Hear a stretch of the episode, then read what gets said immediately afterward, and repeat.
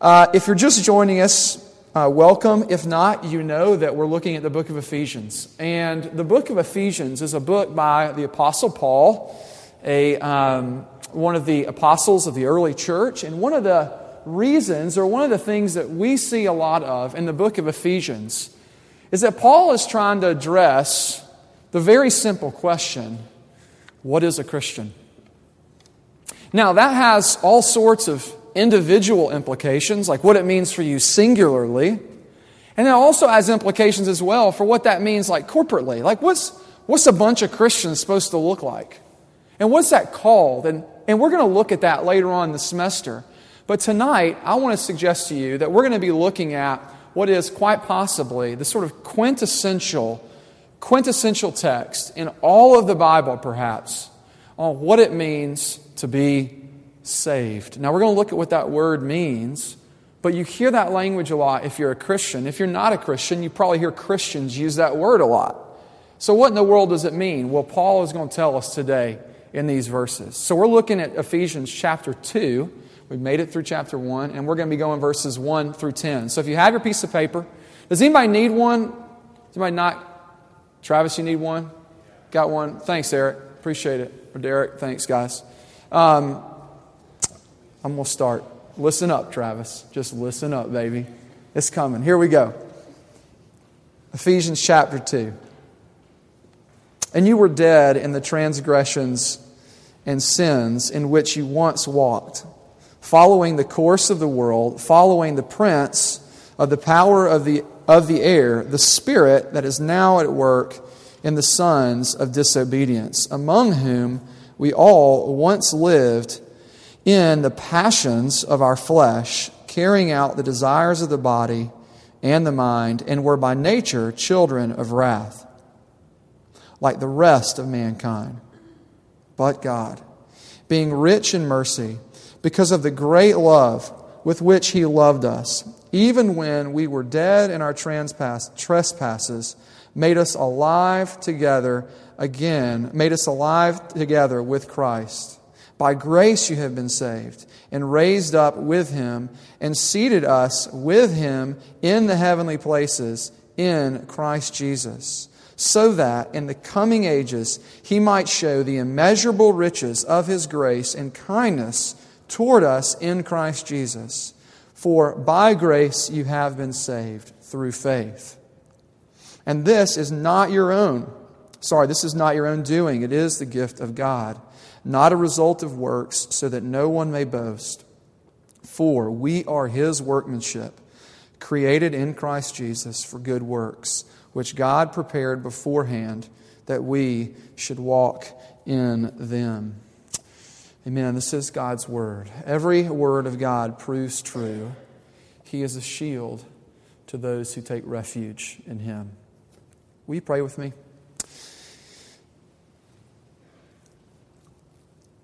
Father, Son, and Holy Spirit, we ask that you would be with us tonight, that you would speak to us, that you would encourage us. Some of us, Lord, need encouragement. Some of us need comfort. Lord, some of us just need some understanding about who in the world you are. Wherever we're at, oh Lord, um, we need to hear from you. And so I ask that you would do that tonight, that you would speak to us. Make us attentive for the next 25 minutes or so and um, free us from distractions so that we can hear from you. And uh, let, just speak to us, I pray. Speak to us through your word and by your spirit. It's in your son's name that we pray. Amen.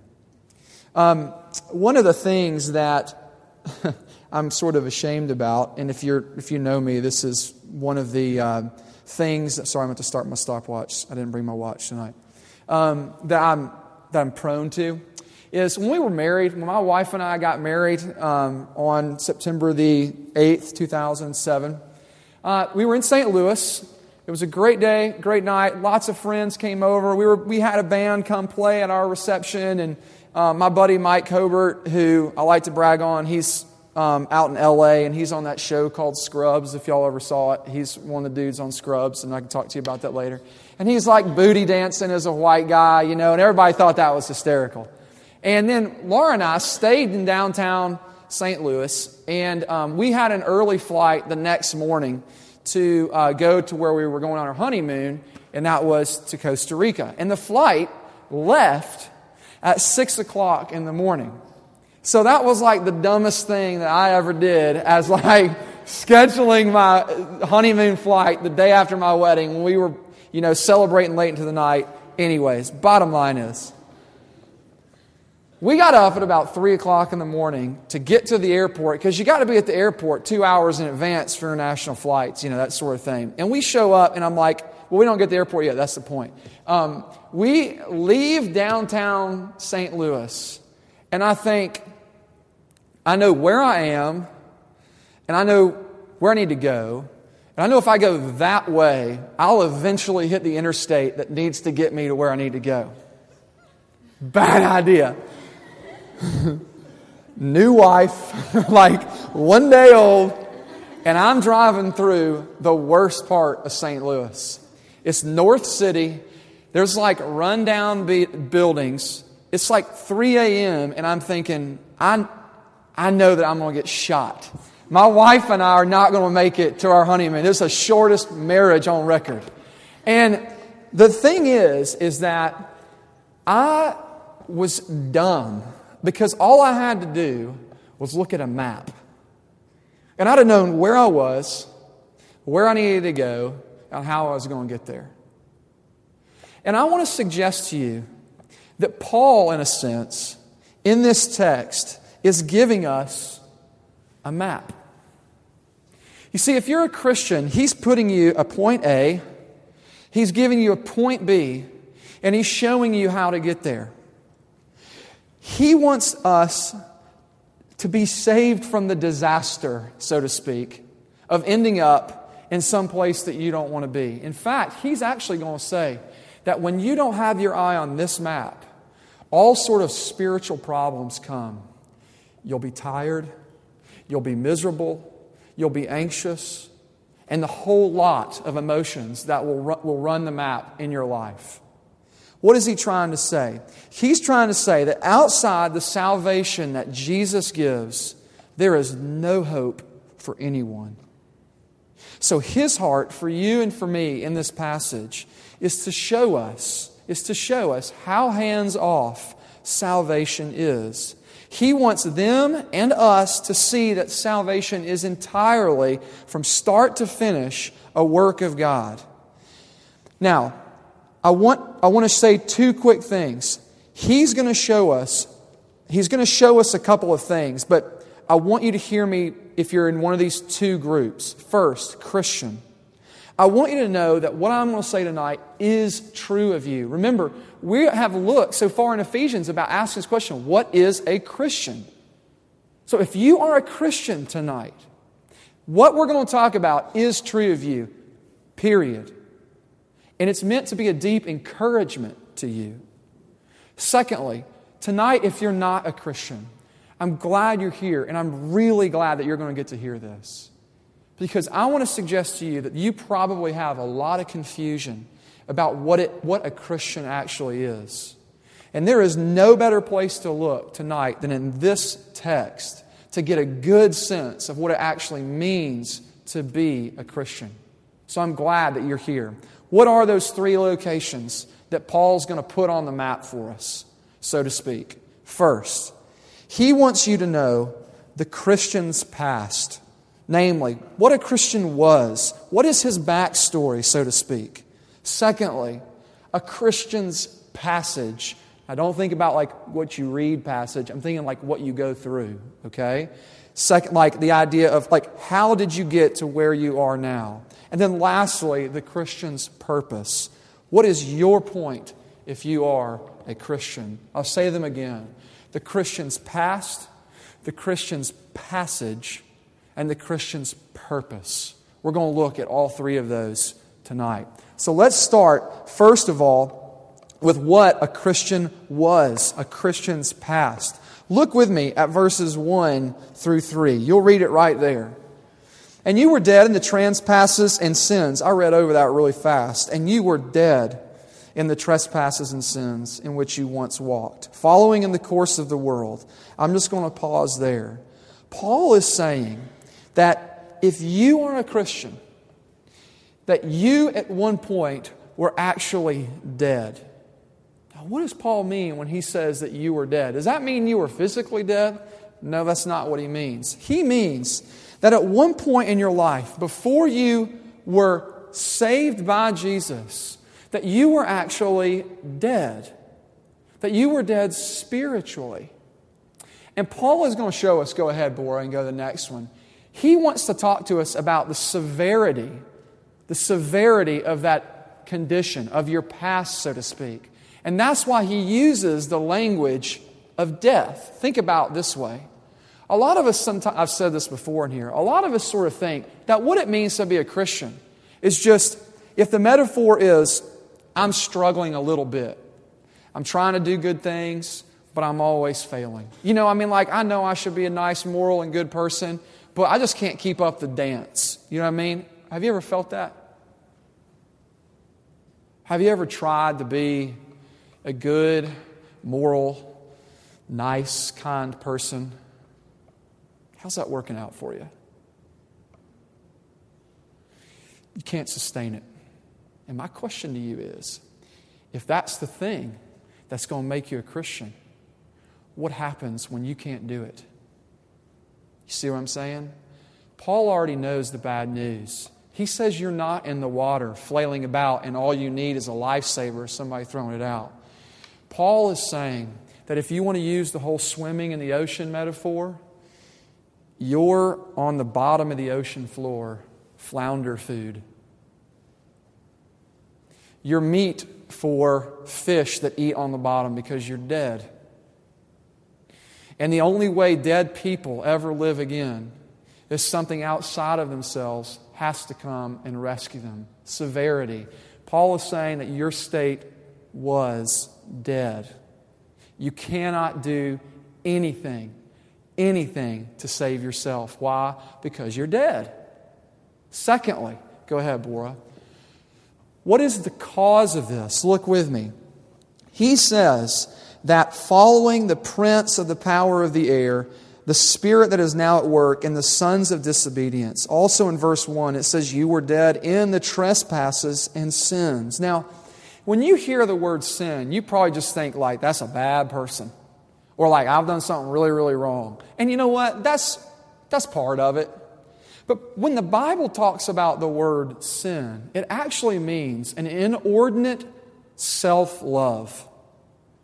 Does that make sense? Like, what the Bible means when it talks about sin, it's actually saying that you are loving yourself and what you want too much. That, the ultimate love in your life is self, and it's killing you. Think about it. All the ways, if you're a Christian and you know that you sin, the reason you do it is because you're selfish. Because what you want, what you want, when you want to get it. You see what I'm saying? And so the whole machine driving the bad boy is your own, is your own heart loving what you want too much. An old reformer, Martin Luther, used a Latin phrase. He says that our hearts are incurvatus in se, which just literally means it's curved back in on itself. I love that illustration.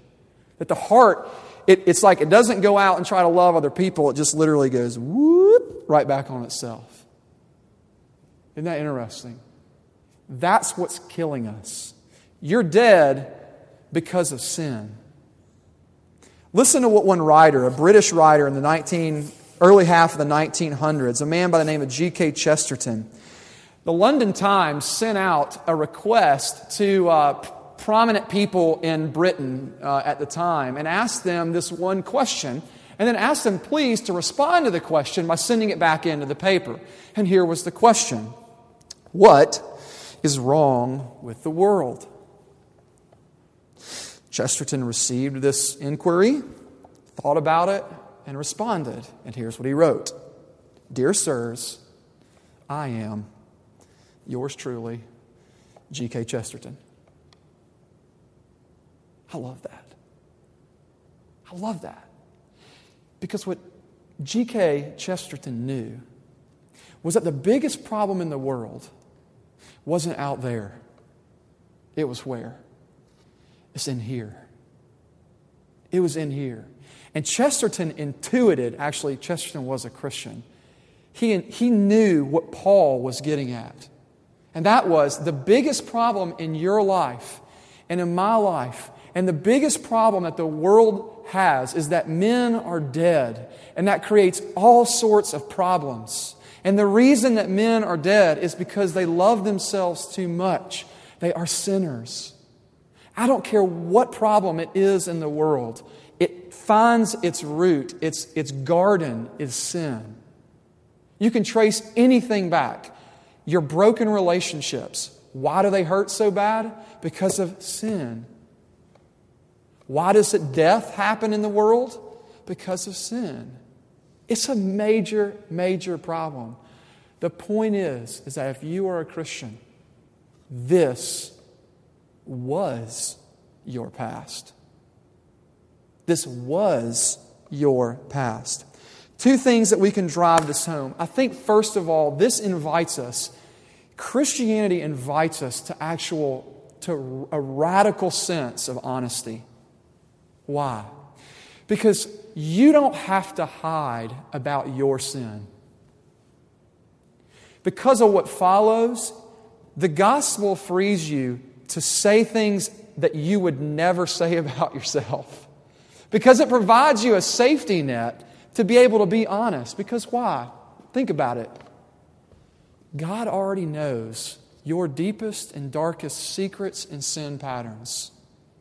Why do you want to deny them when there's real freedom?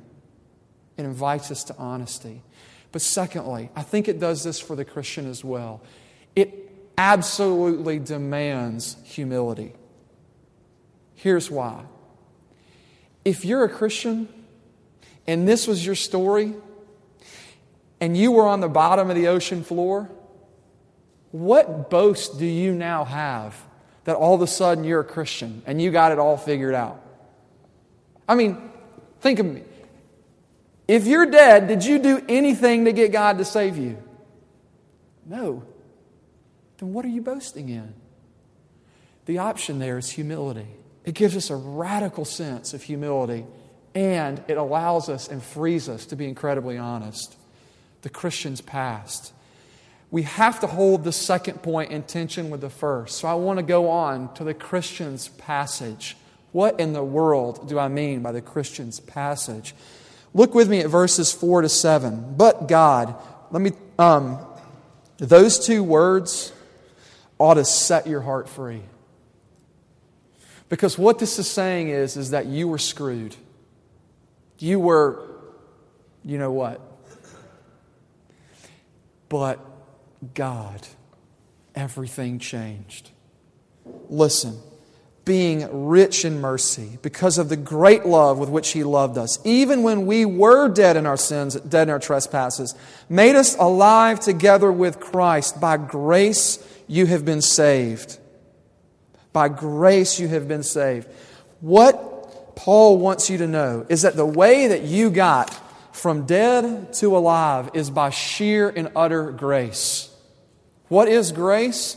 I've heard it somebody say it like this best that grace is simply God's unmerited favor to you in Jesus. God's unmerited favor to you in Jesus. You've done nothing, not a single thing, not a darn thing to deserve God's grace. How could you? You were dead. Jesus has loved you he has loved you. Go ahead, Bor, and go to the next sub point there. What is the motivation of His grace? So here's the question, right? Why does God love me? Why does God extend His grace to me? I mean, surely there's some reason that He's done this. I mean, we all have reasons for everything that we do. Why would God love me? And the answer is right there in the text. Did you see it? Look with me again at um, verse 4. But God, being rich in mercy, because, there's the reason, of the great love with which He loved us. Best news you're going to hear tonight God loves you. Why? Because He loves you. Get wrapped up in that logic. What is the ground for God's love for you? His love for you. This is the most, I, I don't even have words for it. It's the most infinitely satisfying thing that your heart can hear tonight. Because that means that God's love for you is not bound up in your dead heart. It's bound up in God's infinitely mercy heart, merciful heart to you. Another part in the scriptures in Deuteronomy chapter 7, there's a, there's a text in there where it says that God loves us because he loves us. That is sheer and utter grace. That's the motivation for grace. But that's not it. There's also a purpose for grace. And did you notice what it was? That the reason that God has saved you by grace is so that, look with me in verse 7, in the coming ages, he might show the immeasurable riches of his grace and kindness toward us in Christ Jesus. Why did God save you? To unload all of his riches on you for all of eternity. Hallelujah. Y'all, there is nothing better for your soul tonight than that. There is nothing better. I don't, if you fail out of school, you still have this. You still have this. That's the best thing for you tonight. It really is. Now, a couple other things. Why do we have to hold these two points together? Like our past and our passage. Said otherwise, the real depth of our sin and the real richness of God's mercy. I want to suggest to you this God's grace in your life and in your heart is only going to be as powerful and as magnificent, and as, as beautiful to you as you're able to be honest about your brokenness and sin.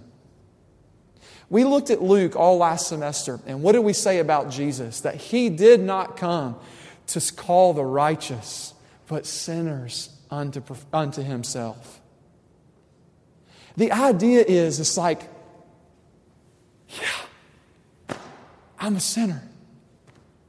And God's grace is bigger still. I'll say it another way your sin is not a barrier to God's grace. But you have to be honest and be well acquainted with how broken and sinful and dead you really are for you to know and for you to experience the riches and the goodness of God's grace. It just doesn't work any other way. If you're not well, you don't, I mean, if you're well, you don't go to a doctor. But when you're cancer laden, and it's ridden throughout every organ in your body. The place you go is to the doctor for treatment. If your problem is great, the healing is that much better. And you know this to be true in your life. Listen to what one man, Jack Miller, said. He used to say two things. He'd say, cheer up twice. He'd say, cheer up. You're a lot worse off than you think you are. That's pretty true, isn't it? Things are a lot worse than you want to admit. But here's the second cheer up cheer up.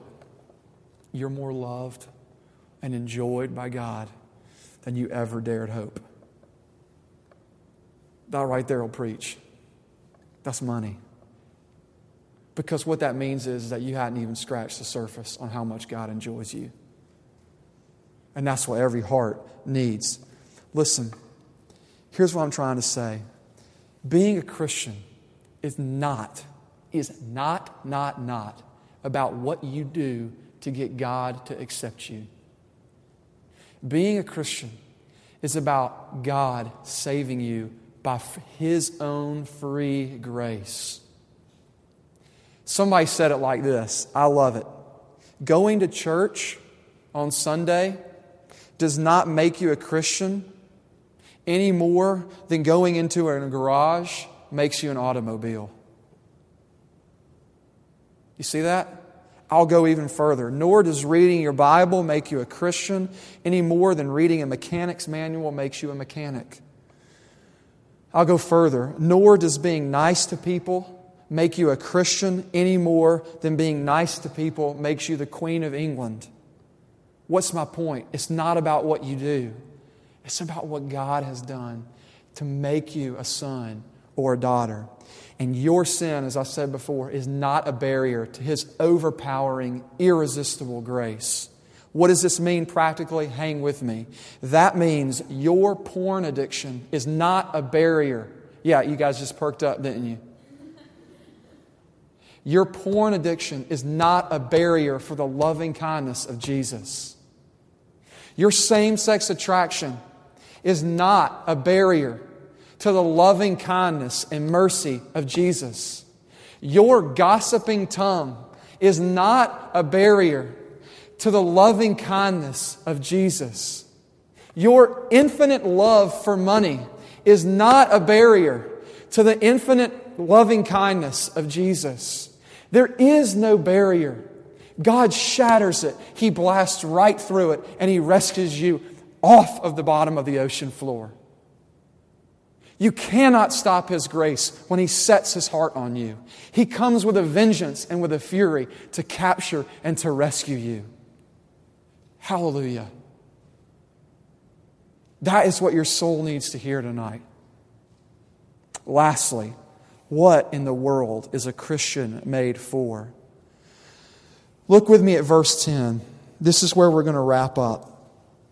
He says, For we are his workmanship, created in Christ Jesus for good works, which God prepared beforehand that we should walk in them.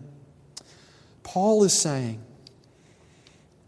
that every Christian when he or she becomes one by God's own free grace, is now made to, to do good works and to bless the world.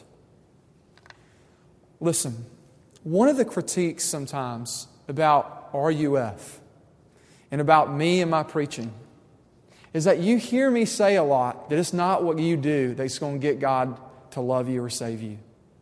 And so sometimes you hear what I'm not saying and you walk out of the door and you say, Well, yeah, but aren't we supposed to love people?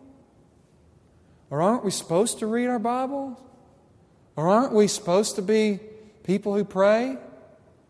And I'm saying, Yeah, yeah, absolutely, absolutely. But I'm going to mash it into your heart as best as I can that you don't do those things to get God to love you. You do those things because God loves you. I get the privilege of getting to talk with y'all one on one over co- coffee. And I love, love it when I hear stories and you tell me, I just want to, I just want to love people. I just want to give my life away. I just want to serve Jesus because he's changed my life. That's it. You're getting it. You're beginning to get it. Because of God's love for you, it takes your heart, it literally brings it new life. That's what Paul talks about. He says that you are God's creation. Look, cre- I mean, created in Christ Jesus. That word created right there is the same word that's used in the Old Testament when God creates the world out of nothing. And what Paul is saying is that that same creator God has taken you dead on the ocean floor and remade you. Remade you. The same Paul is going to say in 2 Corinthians chapter 5 that you are, if anyone is in Christ, that you are a new creation. You're brand spanking new. You're something utterly different. You may not feel like it, but you are. That's the promise for every single one of you. That's the promise. And also, the something that's so beautiful in this, in this particular verse is it says here that we are his workmanship. Now, that word workmanship is the Greek word poiema. And what do you think we get? What word do you think we get from that? Poem. Do you know that if you are in Christ, if you are a Christian, that you are literally a work of art of God? You are His masterpiece, that He delights in you. And He has so fashioned you into a masterpiece, not for yourself, but for the sake of the world. For the sake of the world, this is who you are. Listen to what one writer puts. One of my favorites, his name is C.S. Lewis, and he writes a book called The Problem of Pain. And in it, he writes this Listen, talking about the Christian being a work of art. And you got to hang on because uh, when I first read this, this kind of went like this. I came back and read it and went like this. And I came back and read it and I went, oh, oh, you know? Listen what he says. We are, not, ver- not metaphorically, but in truth, a divine work of art, something that God is making, and therefore something with which he will not be satisfied until it has a certain character. Over a sketch made idly to amuse a child, an artist may not take much trouble. He may be content to let it go, even though it is not exactly as he meant it to be. But over the great picture of his life, the work which he loves, though in a different fashion, as intensely as a man loves a woman or a mother a child, he, the artist, will take endless trouble and would doubtless thereby give endless trouble to the picture if it actually could feel it. One could imagine a feeling picture after being rubbed and scraped and recommenced for the tenth time, wishing that it were only a thumbnail sketch whose making was over in a minute. In the same way, it's natural for us to wish that God had designed for us a less glorious and less arduous destiny. But then we are wishing not for more love, but for less. You know this to be true if you're an artist. You pore over the things you love. And if you're a painter, you scrape the paint off. If you're a musician, you take your eraser and you rearrange the score. If you're an actor, you go through your lines, you line bash, you find that character. What else? If you don't even have to be an artist. If you're, if you're an athlete, that's why you spend hours in the batting cage. It's because for the love of the game, you pound the snot out of the baseball. And what Paul is saying is, is that you and me are God's magnum opus, the work of his life. And he gives countless hours and energy to making you more and more beautiful, not because he hates you, but because he infinitely and immeasurably delights and loves you. That's amazing. That is utterly amazing. How do we drive this home? Quickly.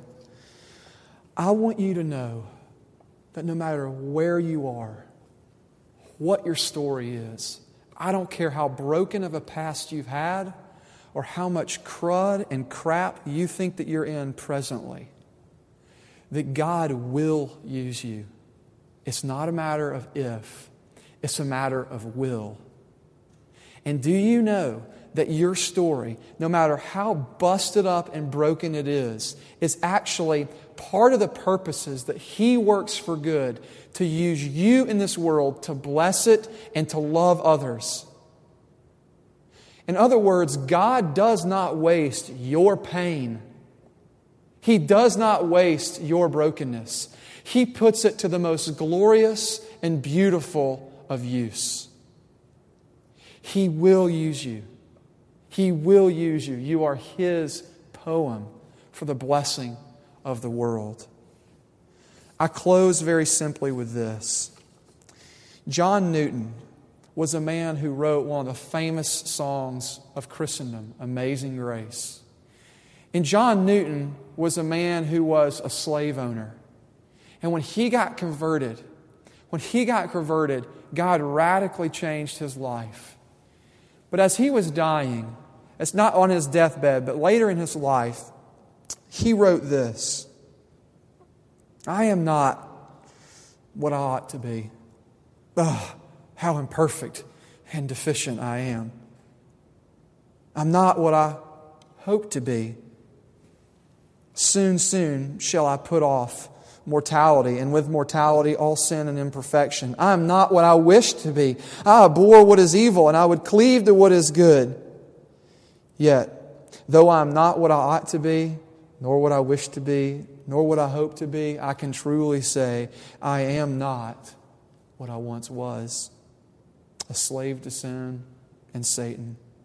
And I can heartily join with the apostle and acknowledge, by the grace of God, I am what I am. In short, he is saying, I am not the man I ought to be. I'm not the man that I wish to be. I'm not the man I hope to be. But by the grace of God, I'm not the man that I used to be. The map. The map. Remember it? The past, where you came from. Point B, where you're going, how you got there. All of these things are true about you if you're a Christian. All of these things are.